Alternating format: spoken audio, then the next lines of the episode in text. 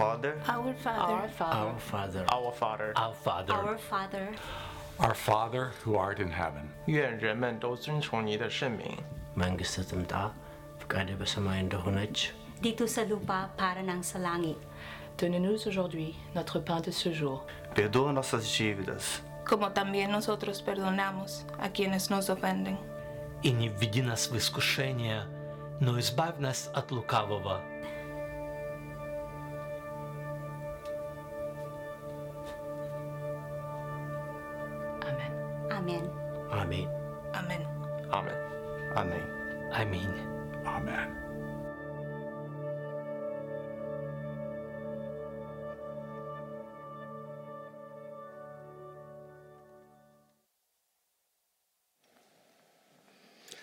Good morning, LEFC. We continue our series, Bonafide Confronting Superficial Faith, this morning. I'm Nicholas Todd. I'm part of Pastor Tony's teaching team here, and uh, I have a troubling passage this morning that uh, I'll be preaching on. So join me in prayer, please. Holy Spirit, as we consider the words of Jesus, and continue our time in study and reflection.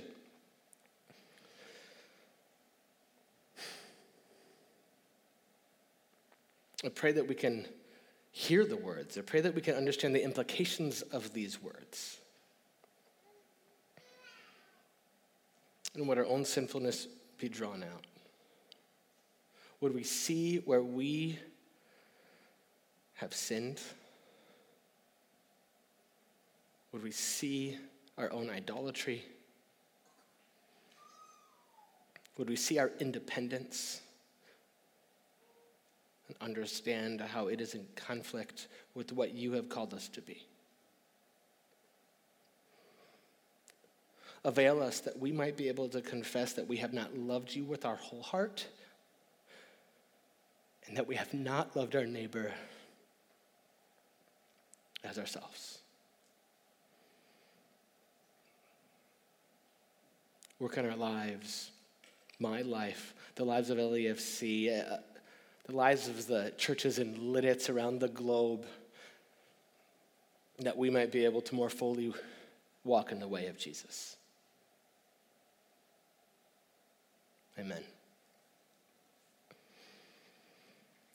LEFC, our ushers have Bibles for you to use, that if you uh, don't have one this morning, uh, we, you can also use the Bible app, and we're going to be in Matthew 7. We're going to be in Matthew 7 this morning. That's the first book of the New Testament. New Testament is about the last third of the Bible. Find Matthew 7. Find it in this moment. Save your place. When my family moved to the area in 2014, someone said that we were moving to Mayberry. And it's true. It's true. Where I live, it's a bit Mayberry. It's a bit Stars Hollow. It's a bit Westview. I mean, people, people are sitting on their front porch. People are, are calling people by names. I feel like I'm in the middle of a country song often. And, and I love it. I love every bit of it. I love how, I, how much I can walk around town, that I get to walk to other churches. I get to walk my kids to school. I get to walk to restaurants, to parks, and I get to walk to friends' homes. We visited some friends at their home not too long ago when they showed us this box. Just rattles just a little bit. They showed us this box, and it's a wood box that I was challenged to open. And not one to reject a challenge. I thought, how hard could a box be to open? And, and almost immediately, I learned that this was no normal box, this was a puzzle box. I very appropriately committed to it, and I learned that uh, there are some set steps you need to take. This was a kind of box that, in order to open it, there was a step one. Certain actions needed to be completed in a specific order before you could move on to the next one. When completed in the right order, you could open the box and find the treasure that was inside, which I was told there is a treasure inside. And as, yeah, any responsible individual in this world might do, I solved the puzzle, and then I spent too much time on Amazon looking for one for my own home. So we're in Matthew 7. We're in verse 7, and I'd love for you to follow along as I read.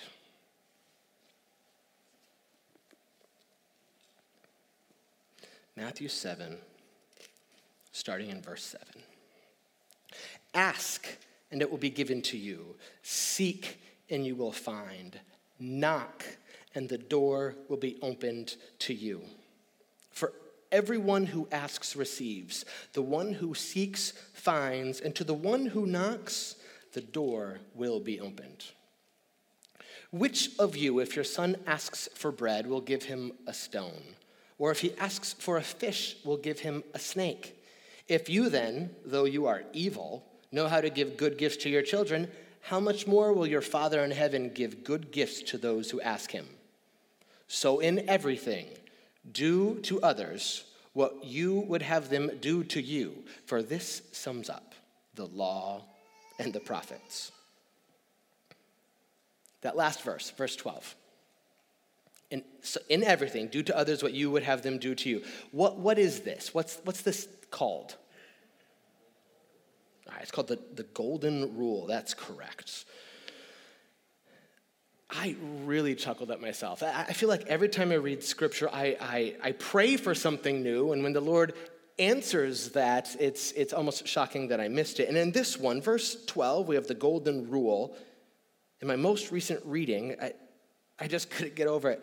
This phrase, for this sums up the law and prophets. Verse 12 is like the cliff notes, it's the online spark notes for the whole Old Testament. If I was a Bible teacher, this would be a trick question.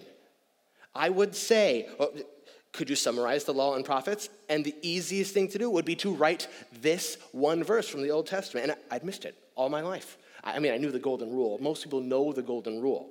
It's a big statement. And we're going to stow that one away. This sermon is not about the golden rule, but we should remember it for life and for any tricksy Old Testament teachers or New Testament. I want to look specifically at verse 7 and 8 today. Ask, and it will be given to you. Seek, and you will find. Knock, and the door will be opened to you. For everyone who asks receives. The one who seeks finds, and to the one who knocks, the door will be opened. Right now, right now. That text, keywords ask, seek, knock. What comes to mind when you hear that? What imagery? Any phrases? Where does your mind go?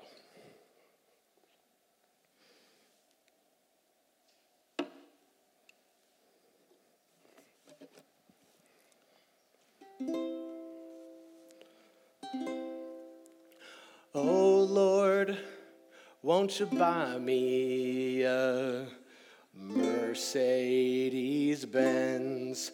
My friends all drive Porsches, I must make amends. I worked hard all my lifetime, no help from my friends. So, oh Lord, won't you buy me a Mercedes Benz? There's a reason I speak and not lead the music. But that's just the first verse. Verse two, it gets a little, it gets, it breaks it down. It gets a little bit more at home. Oh Lord, won't you buy me a color TV?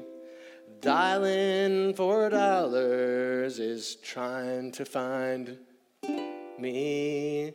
I wait for delivery each day until three. So, oh Lord, won't you buy me a colored TV? The third verse asks, seeks, knocks on the door of the Lord, and wants a night on the town. I'm counting on you, Lord. Don't let me down. Prove that you love me. And by the next round, that was sung and recorded. Right? Ask, seek, knock of God. True or false? God is generous. True. Great. Ask, seek, knock of God. God is generous. So God gives generously. But it can lead to I asked and I asked and I asked, and God didn't save my marriage. And I knocked, and we can't have kids. And I sought, I looked, and I looked, and I ended up alone and bitter. We treat prayer like this box that if I say the right thing, if I make the right move, at some point, if I twist this key and through a combination of multiple hands, or uh, two hands doing multiple things, I'm able to break it down and find the little secret that's on the inside. It's just, a, just an orange, tiny orange apron. But we think that if we do those things, if we do it in the right order, if we move that piece, if we turn the knob, and if we pull out the drawer, that God owes it to us because we followed the right path. God owes it to us because we have asked, we have seeked, and we have knocked. And this reeks of Christian animism, where we have flipped this power and authority, where we now minimize God to just a, a powerful spirit. We placate to get what we want.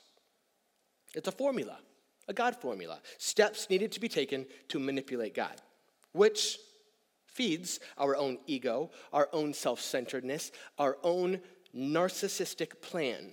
Because now we have God in this divine headlock.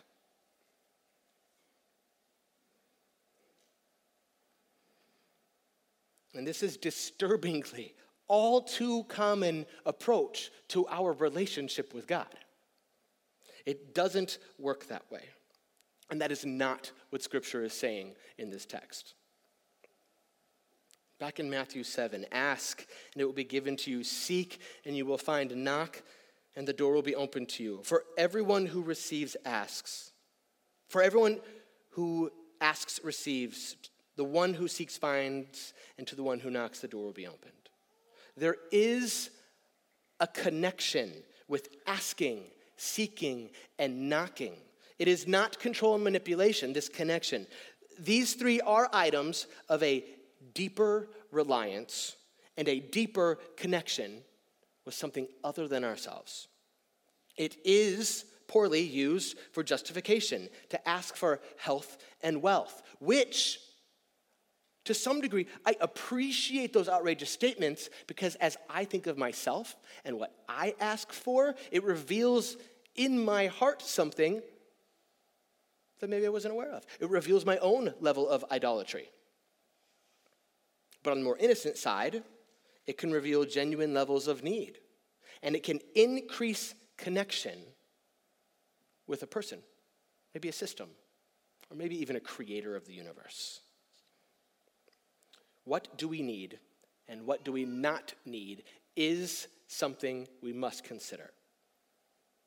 So let's consider reliance and connection as a key component of asking, seeking, and knocking. Let's just take it away for a moment from the spiritual. Aunts, uncles, moms, dads, grandparents, anybody that has a relationship with with a smaller one. And just to be clear, my 12 year old, when he is 18, 19, or 20, he will still be my little person running around. So, older teens, you are still that little person running around. I suppose this could even carry over to me as, my, as I think of my own parents. Uh, what's my question? Here it is What do the little people in your life ask you for? Like, like literally, what do they ask you for? Please tell me. Did I hear lemonade? I hope that was the answer. I love lemonade. Did, did I hear screen time? Yeah, lemonade, screen time. What else? Graham crackers. Oh. Toys. What else? Help. Just I, I, I, missed that. I'm sorry, but uh, they, they, ask for help, and there's just these all these things that kids ask for. Um, and it, I even I even ask my parents to this day for things. The the ones that came out for my family was um, I have my youngest son is ten, uh, and he asks for mints. M I N T S, mints. We always have mints in the car, and um, for whatever reason, it has built up to a place that I know when we get in the car, he's going to ask for mints. Not just one, not just two, but he might ask for three. The problem is, I take two, my wife takes one, and so all of a sudden we have this situation where I thought, in my head, three is just way too many. I develop an attitude about it. But, but he asks for mints, and they ask for screen time. I asked my parents for a recipe some time ago. Would you rather they not ask you for these things? Would I rather that my 10 year old son sneak into the car and steal my mints? Doesn't relating rightly with each other involve a level of relating and relying? As this asking, seeking, and knocking for mints or screen time or an old recipe, it doesn't address some of the most simple forms of relating. And as the person who's kind of at the top right now in my family, my kids ask me for things, there is no requirement here that they will get what they asked for. Can I have some more screen time? Is the asking. No, you can't, is what is being given for them to receive. So, what about the other things in life that aren't screen time, mints, and recipes? What about, I'll call them the bigger ticket items in your life, as we consider the power of prayer to God, the creator of the universe? This is where we come to the purpose of prayer. I'll, I'll talk about this a little bit more, but I want you to think first. I'm a gut person, so when I ask this question, I want you to go with your gut. What are, what are the ideas that come to your mind with this question? What is the purpose of prayer?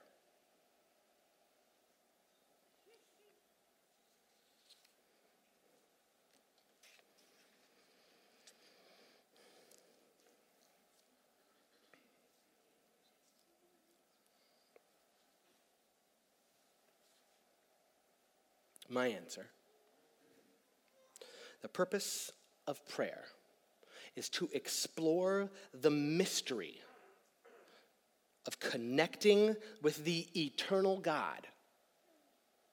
That an intimacy can exist between the two of us as I work to express the depth of my need to God and for God. And in this process of a lifelong journey of prayer, I get to experience the power of being used by God. This is why I like praying with others that have, a, that have had a committed prayer life. They have an experience and a connection with God, a relationship with God that I do not have. When I consider the power of prayer, I more link it to that intimate connection and deep reliance on an almighty God that is unstoppable and all powerful. And with this perspective, we can see that prayer forms us, prayer shapes us, it properly forms and shapes us. I love in Daniel 3. We had a series uh, Thriving in Babylon um, some time ago. And uh, we looked at Daniel 3. And in Daniel 3, this furious, enraged king is ready to throw three people, Shadrach, Meshach, and Abednego, into this fiery furnace, a furnace that was ordered to be heated seven times hotter than normal. And when I hear that, I go, okay, so this was an improper heating of such a furnace. And it was so improper that the king's own soldiers died as they went by it. They fell into it, burned up. That's improper. And a threat was given to Shadrach, Meshach, and Abednego that they would be put in such a furnace if they didn't stop the worship of the true God and started worshiping the idols. After this threat happened, did they pray?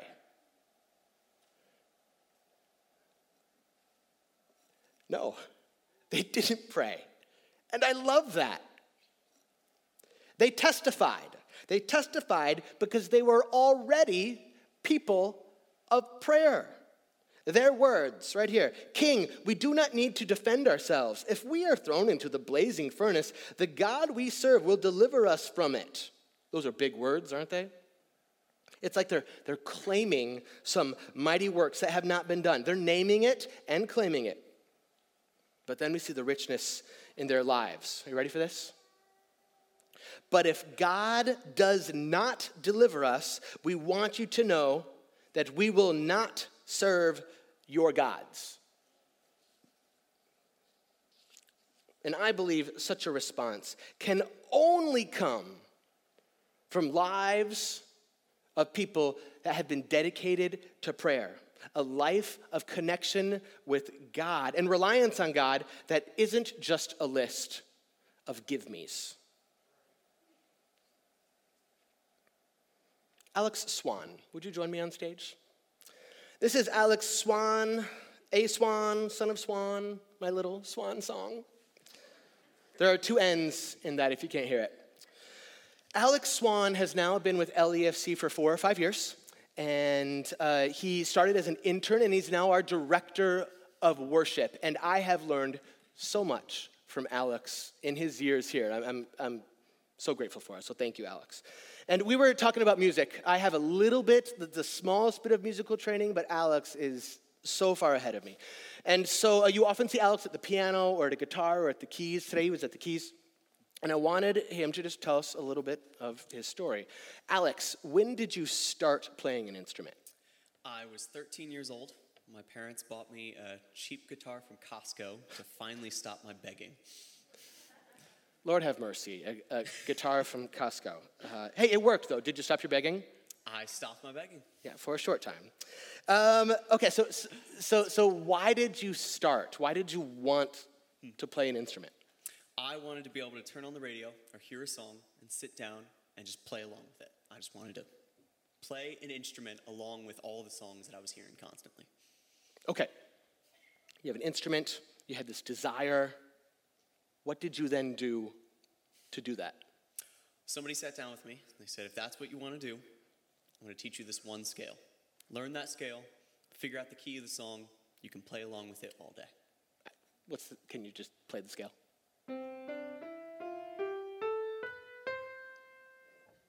Okay, so so you had uh, you had a desire. Uh, you you asked someone, "How can I do this?" They they gave you this scale. What can you do with scales? well, when I got to college, I've been playing this and some other scales for a while. For a while, I had a piano professor that finally said, "All right, you know the scales. It's time to it's time to add to it. It's time to use those building blocks." So now, when you play the scale, start to add the other stuff around it.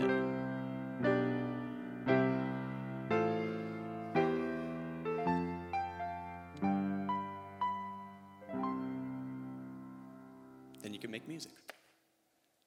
Okay, so what you just did there, I, I, I can't even get close. I actually dreamed we'd play chopsticks together. Um, what you just did right there, you, you made it sound really simple. It started with scales, and then you were playing notes that were in between. Can, what you just did, can you play that without knowing your scales? Absolutely not. Hey, can we say thank you to Alex with an applause? Thank you, bud.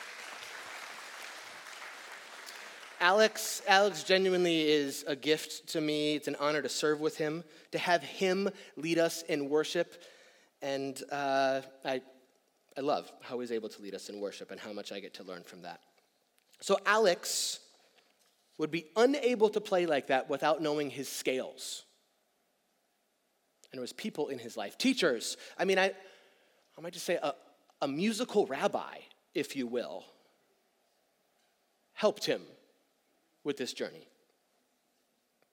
And Jesus gives us a similar framework, a framework, an outline, a scaffolding that exists. And yet again, as my own confession, as my own recognition of my life, I, I avoided this. I missed it because of how I listened and consumed Scripture.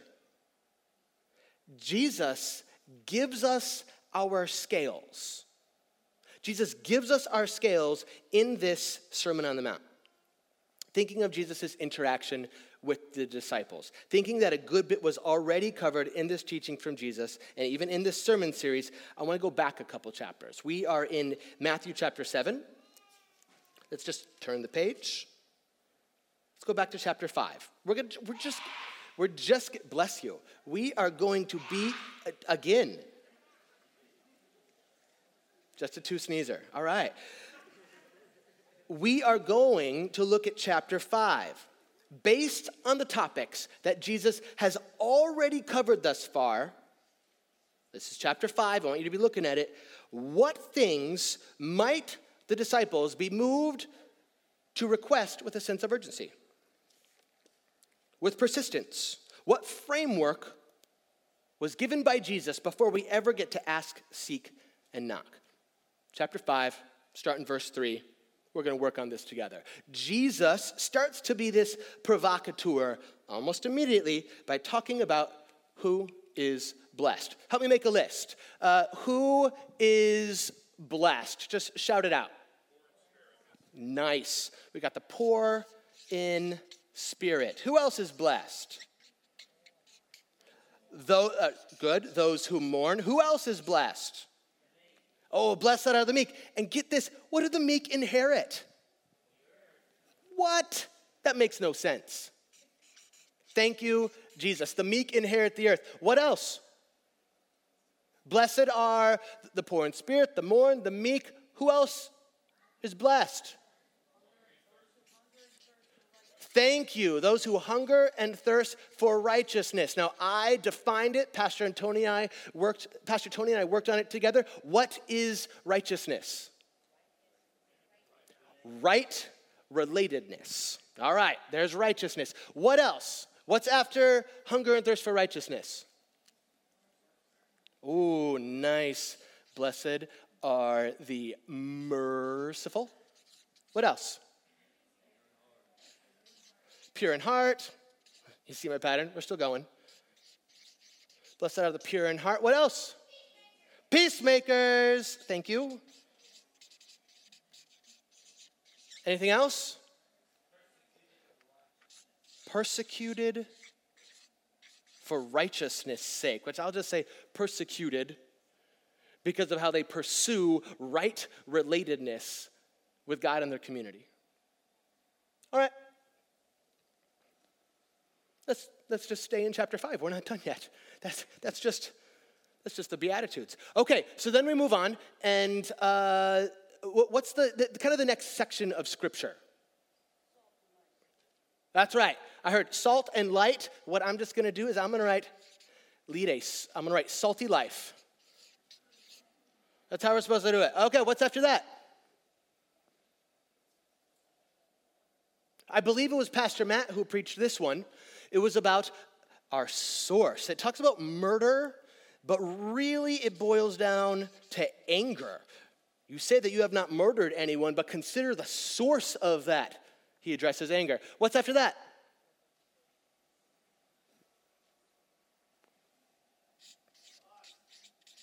I'm going to write pruning. There's a section where it talks about things that get cut off. All right, and let's just keep going. Um, after that, there is divorce is in there, but I loved how Pastor Randy managed that. He, he connected it to a bigger piece, which was about oaths and our word. Anything else? Love our enemies. Don't you dare say you don't have an enemy. What else? Who should we pray for?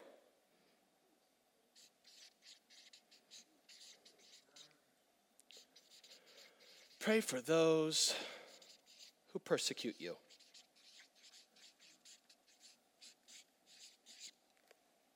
Oh, look at that.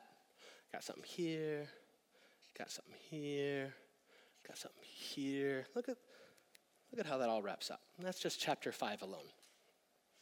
That's a pretty rocking framework that Jesus has given us before he ever gets to ask, seek, and knock. And I want to consider a Lucan similarity in chapter 11 of Luke, of his gospel. The disciples ask Jesus to teach them to pray.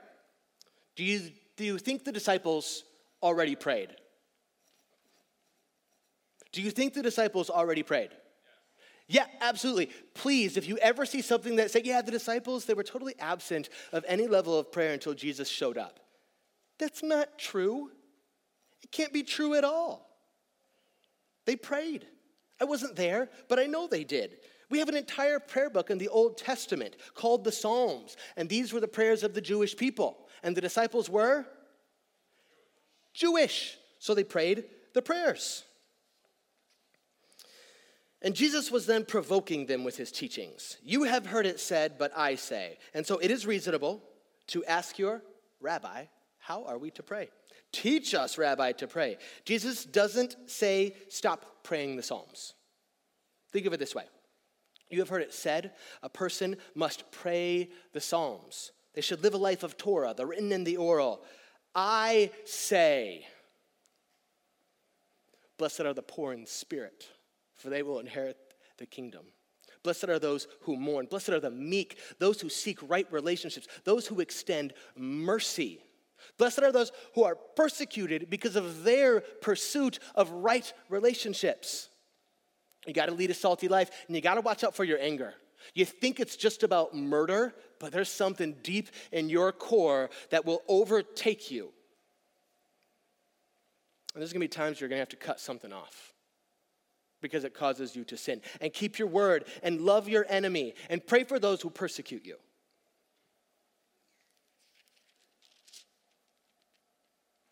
Chapter 6, Matthew, starting in verse 5. And when you pray, do not be like the hypocrites, for they love to pray standing in the synagogues and on the street corners to be seen by others. Truly, I tell you, they have received their reward in full. But when you pray, Go into your room, close the door, and pray to your Father who is unseen. Then your Father, who sees what is done in secret, will reward you. And when you pray, do not keep on babbling like pagans, for they think they will be heard because of their many words. Do not be like them, for your Father knows what you need before you ask Him. This then is how you should pray Our Father in heaven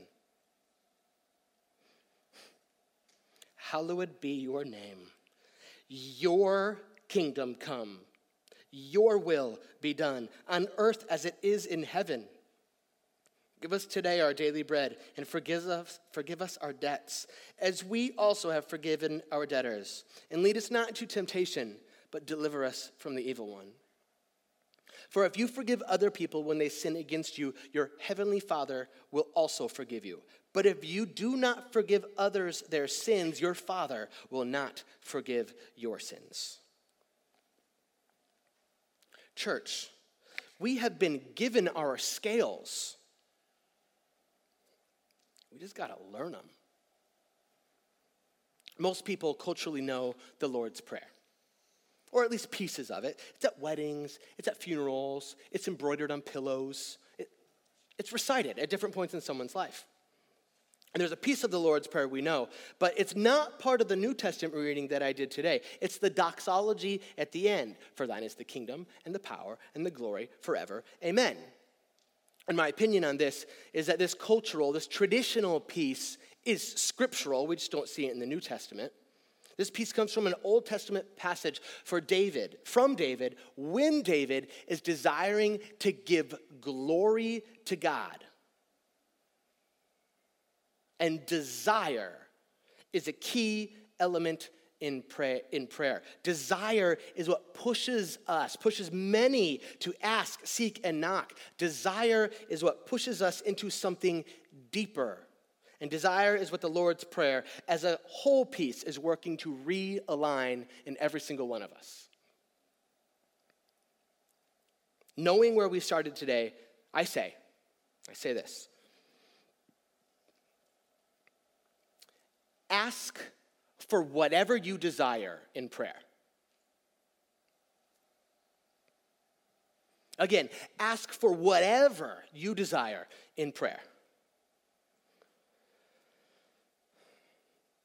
We have heard it said, You do not have because you do not ask. I say, let's read the whole context. It's James 4. James 4, 1 through 3. What causes fights and quarrels among you? Don't they come from your desires that battle within you? You desire but do not have, so you kill. You covet, but you cannot get what you want, so you quarrel and fight. You do not have because you do not ask God. And when you ask, you do not receive because you ask with wrong motives, that you may spend what you get on your pleasures. Ask for whatever you want is the second step in prayer. The first step is considering the teachings of Jesus, seeing what he has brought us to pursue, checking our placement and our value of those things, and coming to an honest place of sorting if we want what God wants. The Lord's Prayer teaches us to ask for his glory, for his gifts, for his grace, and for his guidance. Ask for those things. Seek these things that Christ has already challenged the world with. Knock on that door and be ready for an answer. There's a, there's a cutesy response to praying for some of these things that are near to the heart of, of Christ.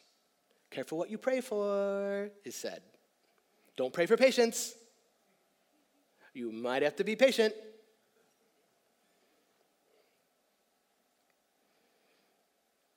Don't pray for gentleness. You might actually have to be gentle. Don't pray for humility. Your job requires you to be confident on a certain level, and, and you won't be able to deliver anymore.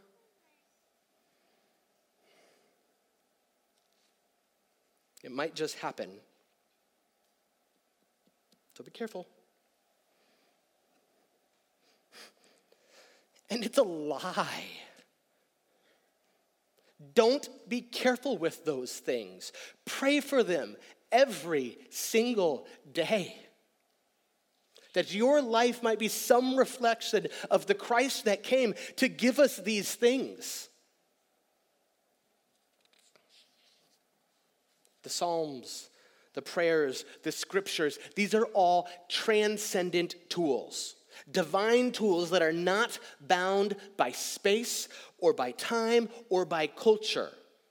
The book of Acts records the acts of Jesus through the apostles. And in Acts 2 42, we have this note that mentions what the fellowship of believers looked like. They devoted themselves to the teaching of the apostles, to fellowship together, to the breaking of bread, and to the prayers a continual, ongoing commitment to the teaching of the apostles that they got from Jesus, that we have in Scripture. And that sounds pretty good. That sounds pretty solid. All right, I can commit to that. Fellowshipping together, coming together in community to worship, struggle, celebrate. I think that's important. It sounds pretty amazing. I like that. Breaking bread together share a meal, consider communion, make a mess in your kitchen, spill on your clothes. That's a problem for me. I hate spills. But that's part of sharing life together, right? They see a little bit of the mess. This is great. I love that we're able to, to worship as we can here. It's hard to have a relationship with this many people in a room. Life groups. Consider those. That's where you can break bread together, and it's beautiful. And the final piece for the apostles, they were committed to the prayers. We have the Psalms, a vast collection of emotion and worship brought to God. And then Jesus saying, This is how you should pray. Some might argue Jesus didn't say, You have to say these words. Well, guess what? Sometimes I don't know what to say. I don't know what to say in my prayers. And so I rest in the words of Jesus as I desire that relationship. If my words aren't amazing, does that sound like performance? If my words aren't amazing, or if I'm at a loss, or if I'm angry, if something has caused something to bubble up inside of me that by the time I get to my family and, and, we, we hold hands and we pray before dinner, and I don't know what to say, and my kids aren't into it, and my wife isn't ready to pray, what do I do? Oh, I had the Lord's Prayer. And that's enough. I get to rest in the words of Jesus. According to Jesus, here, asking, seeking, and knocking is the beautiful way that we are invited to relate and connect with God. And when I don't have the words, when there's not an overflow of joy, I still get to use the words of Christ to connect. And at some, point, at least we're talking, right? At least we're talking.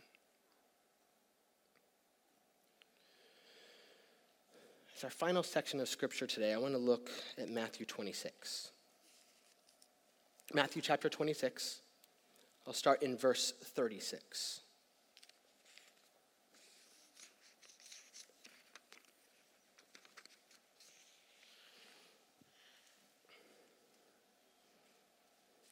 Then Jesus went with his disciples to a place called Gethsemane, and he said to them, Sit here while I go over there and pray. He took Peter and the two sons of Zebedee along with him. And he began to be sorrowful and troubled. Then he said to them, My soul is overwhelmed with sorrow to the point of death. Stay here and keep watch with me. That's good fellowship. Going a little farther, he fell with his face to the ground and prayed, My Father, if it is possible, may this cup be taken from me. Yet not as I will, but as you will. Then he returned to his disciples and found them sleeping. Couldn't you men keep watch with me for one hour? He asked Peter. Watch and pray so that you will not fall into temptation. The spirit is willing, but the flesh is weak. He went away a second time and prayed, My Father, if it is not possible for this cup to be taken away, unless I drink it, may your will be done. When he came back, he again found them sleeping because their eyes were heavy. So he left them and went away once more, prayed the third time, saying the same thing. Then he returned to his disciples and said to them, Are you still sleeping and resting? Look, the hour has come, and the Son of Man is delivered into the hands of sinners. Rise, let us go. Here comes my betrayer.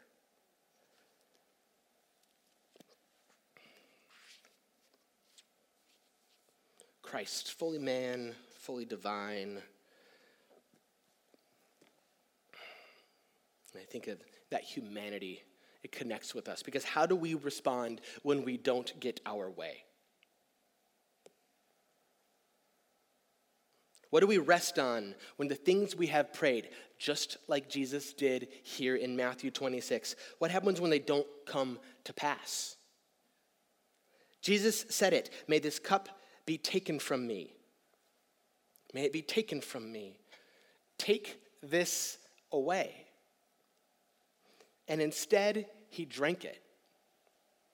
Every drop, as his arms were outstretched on the hardwood of the cross, we, humanity, you, the person sitting here today, and me standing at this podium, we continued to lift that cup to his lips to make sure he took every drop. Drink. Just a couple days earlier, we were saying, Crucify him.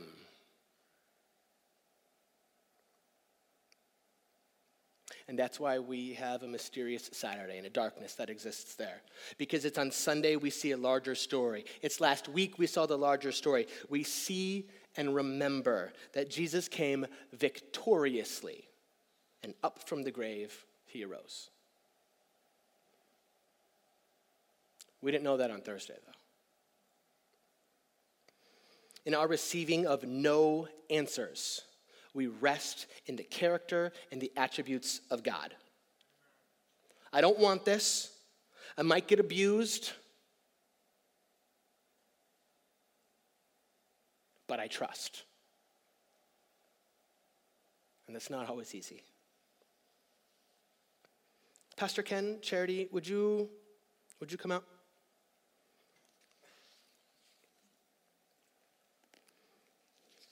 The truth is, we don't know how God intends to conform us to the image of Jesus. In our prayers, the Holy Spirit may use our prayers, we may use that to reveal idols of our heart, and not necessarily to give us what we think we need. And in the space between our desire to know God more deeply and the active voice of honest prayers, we have opportunity. Have opportunity to sit with Jesus, aware of our own requests, and trusting, risking that God's intention for us is good. LEFC often has a time of response to close our services. This Sunday, Pastor Ken and Charity offer the Lord's Prayer in song. I challenge you Uh, uh, you, you can certainly sing with them, but reflect. I challenge you to reflect on your own prayers, your own desires, your pursuits. And as you do those things, consider our communication card. The staff would love to pray for you. The elders would love to be praying for you. And this is a way, this is a desire to share in that community. If something rises up in you, and you would like to join that community of prayer, consider writing it down. And then consider just sitting in the words of Jesus.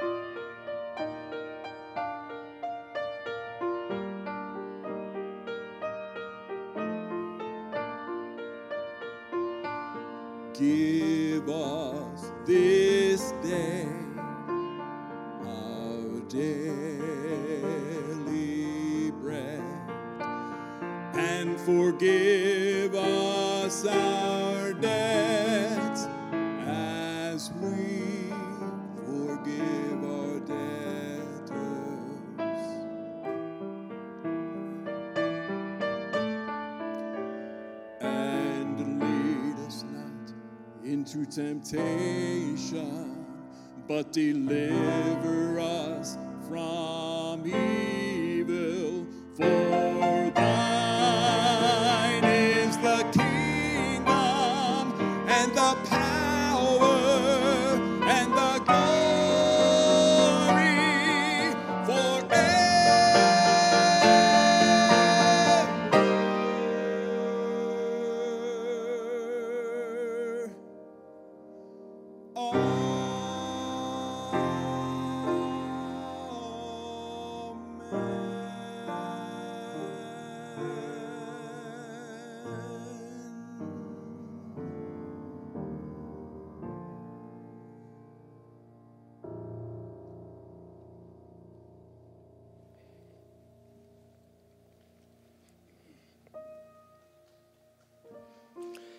you filled out the communication card during the response time, got a couple options. You could leave it in baskets as you leave this space today. There's baskets right outside the doors.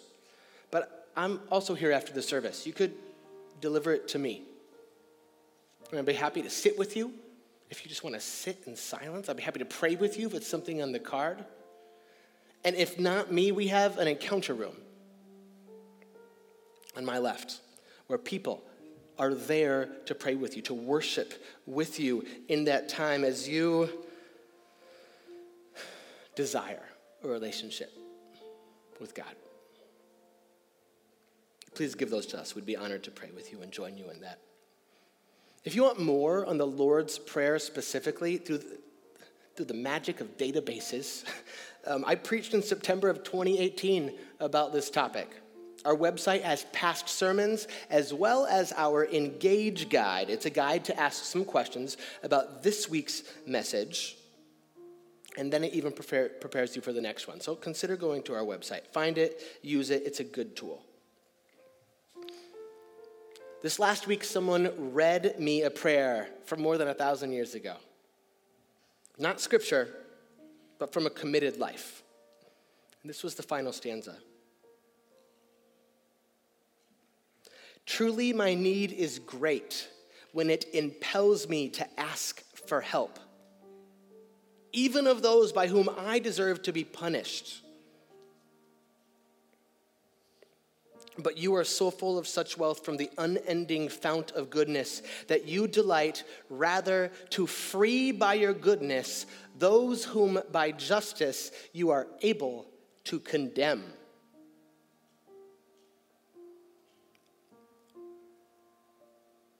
Would you stand to your feet?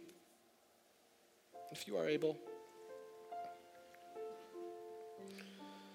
May we experience such freedom in prayers as we pursue what Christ has intended for us. Go in peace. Desire the Lord. We'll see you next week.